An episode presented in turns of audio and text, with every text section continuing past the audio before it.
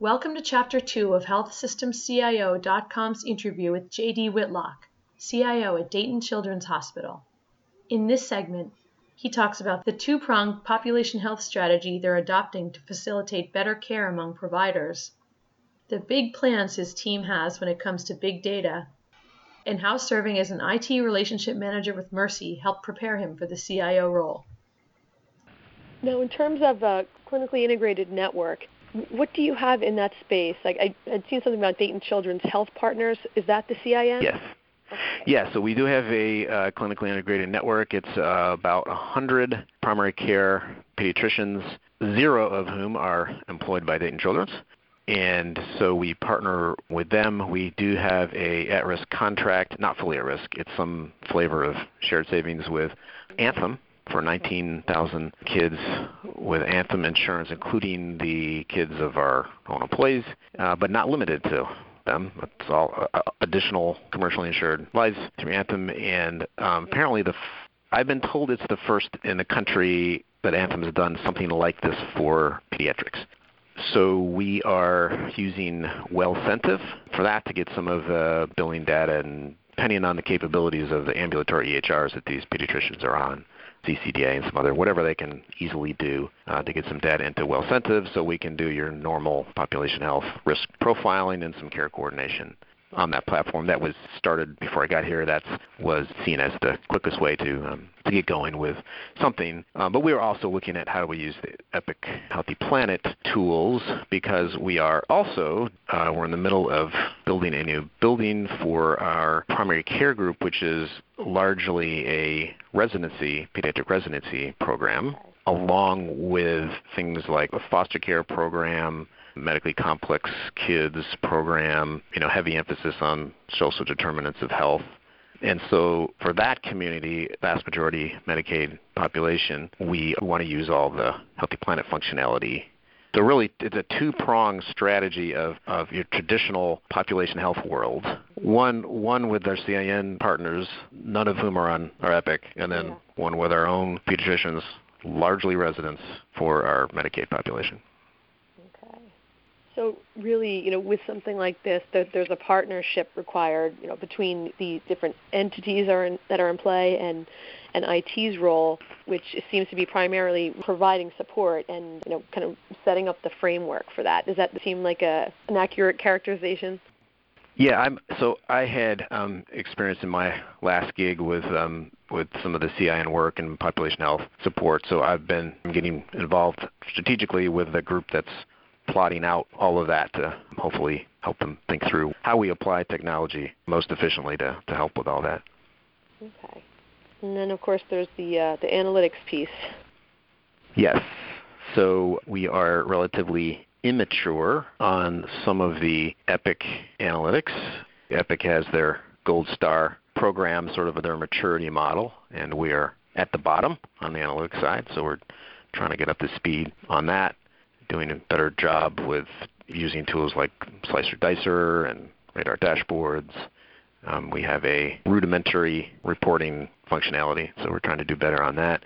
And then um, other areas for analytics, we are also in the middle of implementing Strata for cost analytics. Okay. We are live on human capital management and financial management on Workday and we are uh, just kicked off a project to put supply chain management into Workday also, and that's new functionality on the Workday side. So that's a little bit scary, making sure that that's mature enough to really do what we need to do in supply chain. But you know, once you get all three of those in there, it does get you mm-hmm. somewhere close to a real ERP system, a modern cloud-based ERP system. So we're looking looking forward to that. Um, and so obviously a lot of analytics on that side come come right out of that. I was talking to a, a guy that's doing the reporting out of Workday. That's all object based, object based database. So it makes some of the reporting a little complex if when you're trying to get creative. Yeah. Um, but yeah. uh, so Epic, Workday, Strata. Um, in terms of the main data sources that you'd want to do for analytics, and overall plan is the Microsoft BI stack you know, just because if you're already on SQL Server, that all Epic shops have to be on anyway because of Caboodle, mm. then it is sort of a no-brainer to go the Microsoft route. If if you have not already invested in an enterprise BI tool for Tableau or one of the other modern BI tools, so what I would see us doing is, you know, leveraging Caboodle, getting the non-Epic data that you can relatively easily get into Caboodle, like the cost data, Strata, um, our patient satisfaction data, although that's a little bit complicated because that's slightly different flavors in pediatric world. And then have Caboodle be the main data warehouse, and then where we have other things like the HR data, finance data, just build some tabular cubes and do some Power BI on top of that for some enterprise scorecarding. But that's that's a little ways down the road. Okay. So really, uh, you're stepping in, or you stepped in with uh, a lot of priorities going on, or a lot of things planned out. So uh, I'm sure it's been uh, an interesting first few months for you. Um, it has, and it's um, of course it's challenging in a smaller shop. We're on the very small end of of Epic customers typically, and you know the team that is a hundred people at Dayton Children's at my last employer. Um, Mercy Health in Cincinnati, the equivalent size team was 600 people. But of course, that was 22 hospitals instead of one hospital. So yeah. certain things are harder and certain things are easier. Don't have to coordinate between 22 hospitals from a governor's perspective. Um, on the other hand, if you need to do some epic build, it's the same amount of effort whether you're doing it for one hospital or 22 hospitals. So it right. can be challenging, but it's a it's a really great collaborative leadership culture here and all the clinical leadership's a, a pleasure to work with, and so think that we are, you know, we're all headed in the same direction. We've got great leadership, a very visionary CEO that's doing um, a lot of sort of stepping out, you know, doing doing the right thing for for the kids, uh, even when that's not a money making proposition from the for example, with that the effort I was talking about for the primary care efforts for our Medicaid population, you know, putting a lot of resources towards that because it's the it's the right thing to do, even though we can't seem to get any risk contracts with our Medicaid managed care partners. yeah. But it's the right thing to do, so we're doing it anyways. Right. That sounds like a sticky situation, which is probably a nice way of putting it. So your last role, that was at Mercy Health, right? Yes. Okay. You were VP of, of Enterprise Intelligence. I can imagine that even though it was a very different organization, that you're able to benefit from that experience in your current role and take take some of those lessons learned. Absolutely. Yep. So my day job was, as the name implied, focused on analytics at enterprise level. Having said that, Mercy was pretty decentralized with where all the analysts were. So as as Gartner suggests, best practice today is manage the data centrally, do good data governance so you all agree on how you're defining things and you agree where you're getting the data from, but then have some of the actual analysts, you know, sprinkled throughout the organization reporting up through their clinical and business leadership.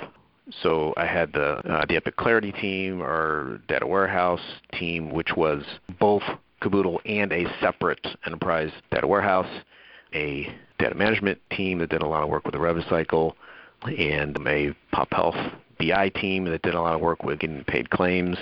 We were using uh, IBM Watson Health, Explorys, both the Explorys and the Truven chunks of that. Um, so that was my day job, but I also had mm-hmm. our uh, CIO had us uh, each of her, direct reports assigned to one of Mercy 7 regions to be the IT executive relationship manager person. So in those duties, I got a good overview of you know all things IT, and so that's really helped me greatly in this job. A lot of lessons learned from Mercy that that I can deploy here at Dayton Children's. What sort of things did you do in, in that role, um, the uh, executive relationship manager? Like, was it mainly like having conversations, or kind of how, how did you how did that go? So I would spend one or two days a month in in this region. It happened to be our Mercy's Lima, Ohio region, St. Rita's Medical Center, and um, live in Dayton, so it was actually about the same drive whether I was driving south to my office in Cincinnati or north to uh, to St. Rita's in, in Lima, and and so I'd spend a day or two up there and had a staff there of a relationship manager, a full-time relationship manager there, and a technical site lead, as well as the field services and other things you, of course, need for local support.